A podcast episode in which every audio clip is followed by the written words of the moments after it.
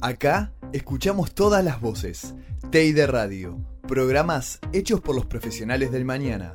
Escuchanos donde quieras. Entrás. Escuchanos cuando quieras. Te conectás. Escucha TEI Radio. TEI Radio hecha por periodistas. Radio.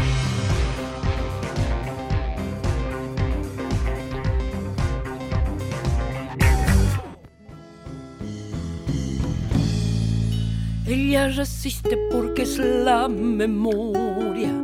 Ella resiste como vos y yo. Ella desnuda nuestras alegrías, nos hace libres desde el corazón. Se vuelve viento para no callarse, se vuelve grito cuando dice no, se vuelve mansa para nuestros hijos, es voz de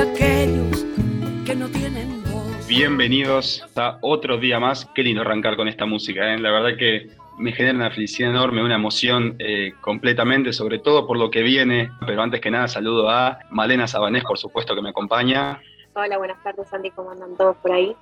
Bien, bien, todo en orden, por suerte. Y Álvaro Mataruco. ¿Qué tal, Santiago?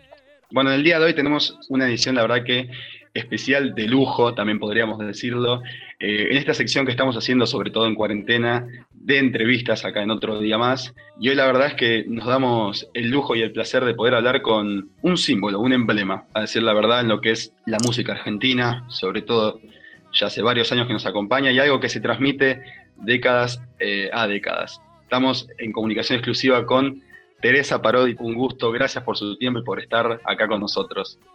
Hola Santi, encantada de saludarte, mi querido. Hola Malena, hola Álvaro. Encantada de estar con ustedes acá. El encanto es nuestro. Muchas gracias. La verdad, valoramos mucho su tiempo y la predisposición que tiene para con nosotros. Ahora, Teresa, usted, digamos, a los nueve años comienza a tomar clases de lo que es canto y guitarra. Bien, ¿no? Sí. Pero si bien ese llamado de, de la música y decir esto es lo mío, ¿surgió antes o fue posterior? No, bueno, justamente el llamado surgió antes, por eso empecé a pedir la guitarra.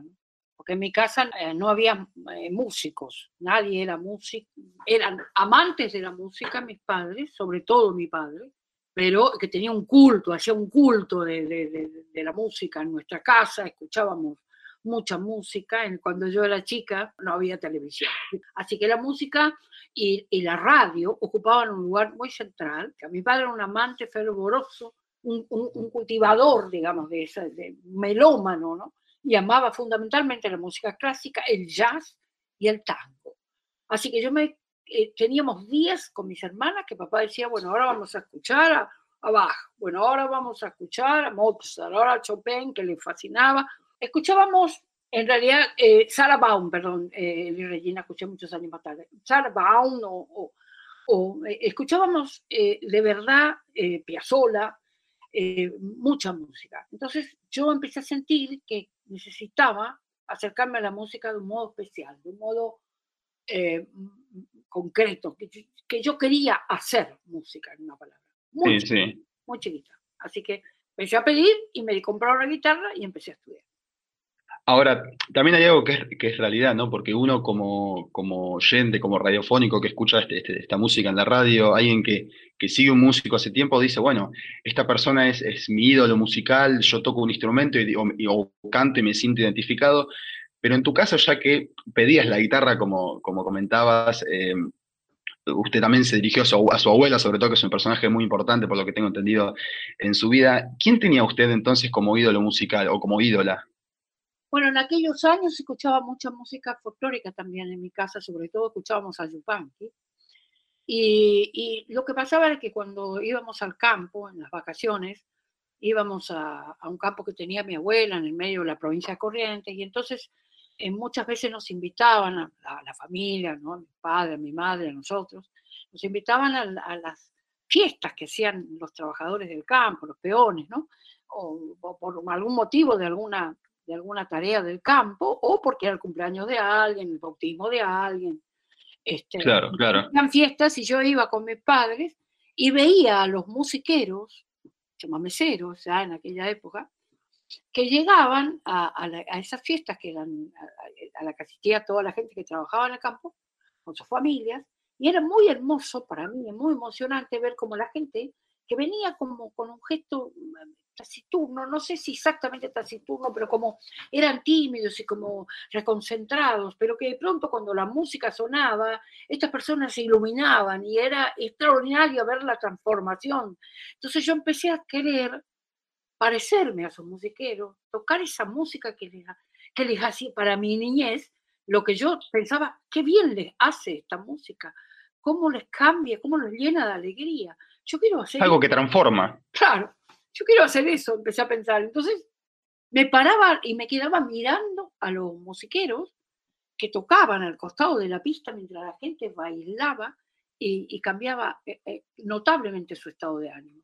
Entonces eh, empecé a, tener esa referencia y después cada vez más em, se compraban discos en mi casa, mi padre compraba discos, que era la forma en que escuchábamos todo lo último que había en materia de música en la Argentina, y así empecé a pedir discos de folclore.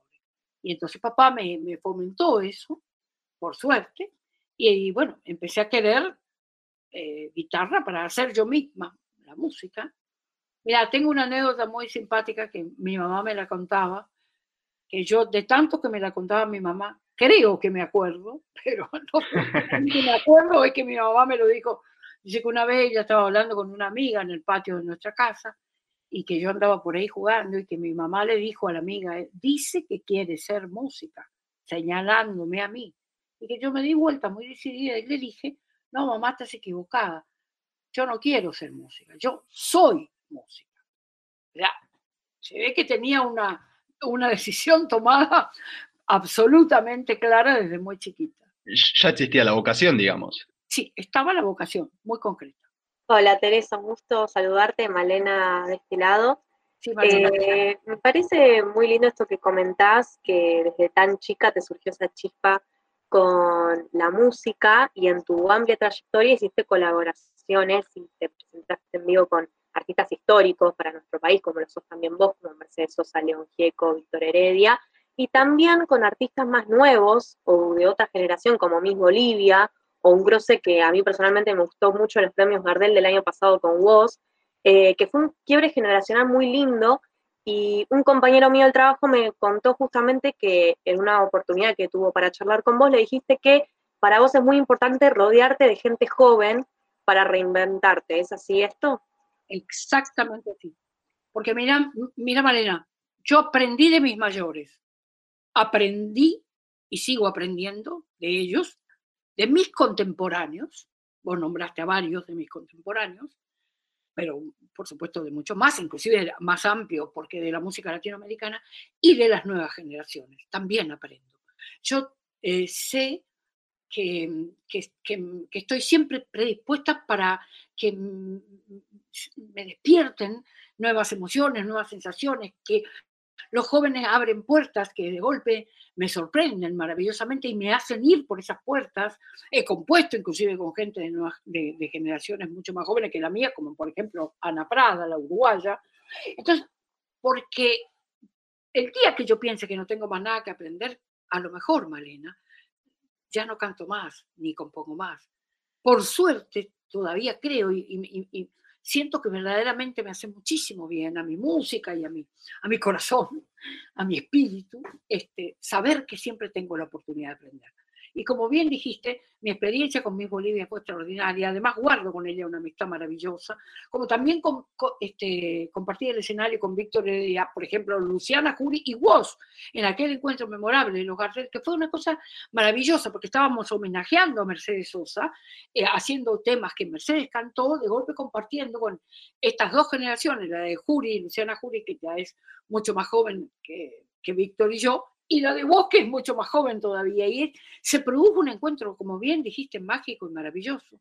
Y, y, eso despertó en mí, como creo que en cada uno de los que participamos, eh, mucha expectativa, porque además fuimos a buscar después.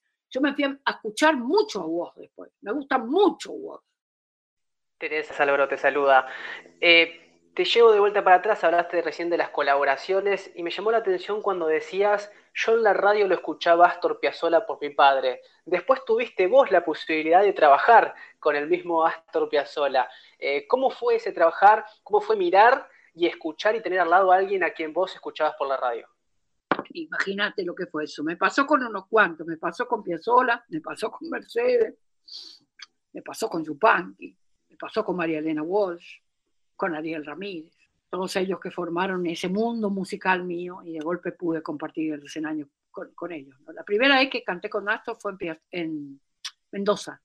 No te puedo explicar lo que se siente cuando vos estás parada en el escenario, frente al micrófono, por empezar a cantar, y te das vuelta y la persona que te da el pie, que te dice, bueno, toma la canción, ahí va, es Astor Piazzolla. Se produce una emoción, una cosa muy, muy fuerte, muy intensa, porque bueno, porque alguien tan admirado, con ese vuelo, con ese talento que nos enorgullece, que eligió para cantar algunos temas suyos en una gira pequeña que hizo por Argentina antes de irse a vivir por un largo tiempo a Europa, para mí fue una de las emociones más intensas de mi vida, como también lo fue la primera vez que escuché a Mercedes frente a mí con los auriculares puestos y yo en el mismo estudio de grabación, mientras ella empezaba a cantar Pedro Canoero, delante mío, una canción que escribí yo, cantada por Mercedes Sosa, o cuando compartí con Alfredo Citarrosa, que en, Uruguay, que de golpe mi gran maestro, admirado como autor y compositor, genial Citarrosa, me invitas a, a, cantar Uruguay, y cuando yo llego al Uruguay, él me espera con sus músicos y me canta María Pilar, una canción mía. Y, y, cuando de golpe pude cantar con Alfredo acá en Buenos Aires esa misma canción en su último concierto, bueno, así me pasaron muchas cosas muy hermosas, es muy fuerte eh, y te, de verdad eh, alimenta el espíritu, pero también eh, te, pone ante un gran desafío y, una responsabilidad mayor después que trabajas al lado de estas personas. ¿Y cómo se sobrepasa ese desafío? Es decir, ¿en qué pone la cabeza un artista que tiene a una persona a quien admira tanto, es decir, se saca el chip y dice, no estoy con Astor Piazzolla o estoy con Astor Piazzolla y tengo que hacer todo bien. Eh, ¿De qué manera uno prepara también ese dúo o, esa colaboración?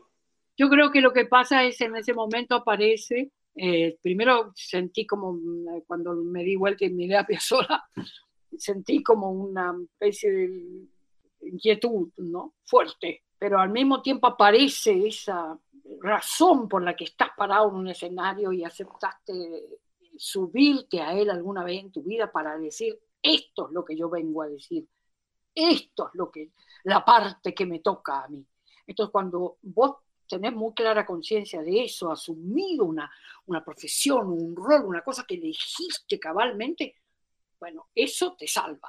En ese mismo momento, bueno, él me dio la palabra y yo respondí a esa palabra con, asumí el rol que, por el que yo me subo a un escenario. Porque fíjate una cosa, Álvaro, primero que nada hay que tener coraje para subirse a un escenario.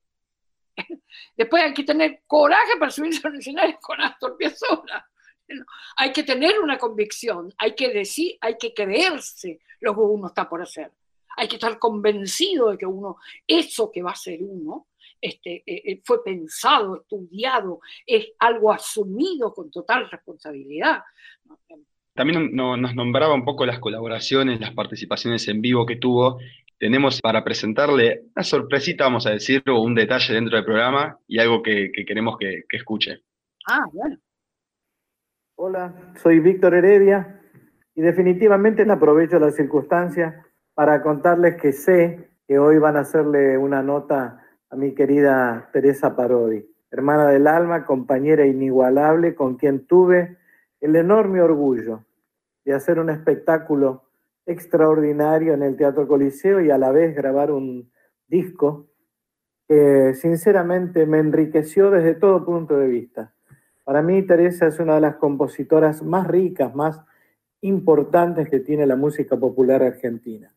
Sus canciones, ustedes lo saben mejor que yo, han trascendido las fronteras de nuestro país, han sido cantadas por las mejores voces del continente y del mundo. De hecho, la querida negra Mercedes Sosa llevaba como emblema muchas de sus canciones, ni hablar de esa versión increíble que hicieron juntas de Pedro Canoero. Para mí, una de las canciones más lindas, más lindas y más representativas de este continente, de este país, de esa provincia impresionante que es Corrientes.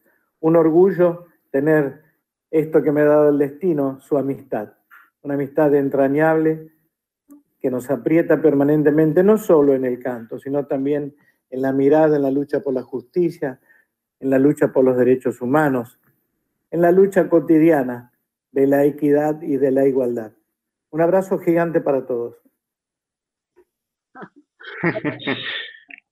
bueno, mi hermano, mi hermano Víctor Heredia, eh, capítulo aparte, porque con él, como bien dice, compartimos la lucha hace muchos años. Mercedes nos unió, como León también, que era otro que, compañero que siempre estaba muy cerca en, las reuniones, en la casa de Mercedes, en el corazón de Mercedes, en el amor de Mercedes. Cultivamos una amistad bellísima, compartimos luchas con mucha emoción y con mucha convicción. Nos apuntalamos uno al otro y de golpe tuvimos esa suerte de poder hacer un concierto distinto, porque ese concierto que hicimos los dos fue una invitación de uno al otro a, meterse con la obra del otro. yo canté canciones de Víctor y él cantó canciones mías. Y muy hermoso porque fue visitar su obra, como sentir que él visitaba mi trabajo de autora, fue, fue muy creativo y asombroso. Y, produjo versiones muy, muy hermosas de, de, mis canciones. Él y yo encontré también un rincón desde donde poder decir con mi propia voz las canciones de Víctor. La verdad que ahí redoblamos nuestra, nuestra amistad y nuestro, nuestra admiración y nuestro respeto uno por el otro. Cotidianamente hablamos con Víctor, no me contó nada de esto, así que bueno, le voy a, le voy a decir eh, que, que, que, le agradezco mucho las palabras maravillosas que dijo, pero además la linda sorpresa que me dieron ustedes y que me dio él. Le agradecemos mucho, por supuesto, a Víctor Heredia. Y una pregunta que nos hacemos mucha repercusión porque habló de la juventud con vos, la relación que tiene con el mismo, y por eso vamos a tocar el tema de lo que es la tecnología. ¿Qué, le genera a usted, eh, Teresa, lo que es el servicio de streaming? ¿Tiene pensado armar algo respecto a eso, algún show? ¿Cuál es su visión al respecto? Bueno, la tecnología nos ha salvado en este tiempo para poder seguir comunicándonos, por ejemplo, ¿no? Imagínate lo que hubiera sido, por ejemplo, hoy hablábamos con unas amigas ayer la pandemia eh, eh, en este momento, si no existiera la tecnología, estaríamos realmente aislados en nuestras casas y sin poder establecer vínculos de ningún modo. Eh, tal vez la radio jugaría un papel importante, pero ¿cómo haríamos para, más que no podríamos este, hacer este encuentro de hoy, por ejemplo? ¿no? por un lado es, es muy buena y, por, y, también tiene un lado positivo, por ejemplo, que hoy vos podés estar hablando, podés estar cantando en Buenos Aires y te pueden ver en toda la Argentina y fuera de la Argentina. Hacer un streaming hoy significa que se te hablen miles de otros lugares con simplemente anunciarlo y comunicarte, de golpe te pueden escuchar en toda América Latina, en el mundo entero. Sin ir más lejos, yo hice el otro día un encuentro con las universidades de Chile y fue impresionante porque la, gente que entraba de toda América, de una universidad que de que tiene, digamos, también eh, sucursales distintas en, en, América, ahí tiene Chile y en otros países latinoamericanos, pero no en Argentina, pero en otros países latinoamericanos, fue impresionante lo que pasó con eso, pero además me dieron en Europa, en Rusia, en, una cosa descomunal, digo, esa, esa puerta inmensa que te abre te permite de, de, de muchas formas, digamos, llegar a más lugares. Lo mismo, se extraña enormemente el vínculo directo con el público, no hay manera de reemplazar eso, ni va a haber nunca. Sí, estoy, he hecho muchas experiencias, pero no haciendo un streaming especialmente para dar un concierto, como ya han hecho otros colegas. Eh, estoy pensando en hacerlo, sí, irme a un lugar con todos los cuidados que ahora que se puede, de protocolo y demás para poder hacer un concierto, pero en un lugar donde haya un buen sonido, buenas luces y demás, y desde ahí transmitir en streaming para que pueda verme, em, eh, digamos, al público que tenga ganas de compartir conmigo la música. Eso sí, está en mis planes, estoy pensando cómo lo voy a hacer, dónde lo voy a hacer, y bueno, ya, ya se irán enterando porque lo, seguramente lo iré contando en mis redes y demás. Esperemos también que sea cuanto antes la, vuelta a los escenarios. Muchas gracias, eh, Teresa Parodi, por, su tiempo. Le agradecemos de parte de todo el equipo. La verdad que tanto la producción como nosotros y los oyentes estamos muy a gusto y disfrutamos mucho la entrevista, pero sobre todo la predisposición que tuvo para con nosotros un gusto, mi querido Santiago. Me encanta tener esta charla con ustedes, así como me encanta compartir con los jóvenes en el escenario. Me encanta compartir con ustedes, jóvenes, esto que están haciendo ya. Este, y, les deseo lo mejor en, en, el oficio que han elegido y la convicción de la que les hablé. no la dejen nunca colgada en el perchero. Llévenla con ustedes todos los días de su vida. Un abrazo inmenso y muchas gracias por compartir conmigo este momento. Gracias a usted, Teresa. Muchas gracias, eh, Male Sabanés. Gracias, Álvaro Mataruco, por supuesto. Esto fue otro día más y que sea hasta la próxima. Estoy viva en la memoria y en las voces de la gente y cada vez que me nombran vuelvo a sentir el presente. Estoy viva en las estrofas de infinitas canciones. Si te acercas a mis hijos, ahí estarán mis facciones. Estoy viva en las palabras, en la tela del pañuelo, en la historia de los pueblos que lucharon con cada primavera es un consuelo, porque cada vez que vuelve a amanecer vuelvo a vivir. Aquí te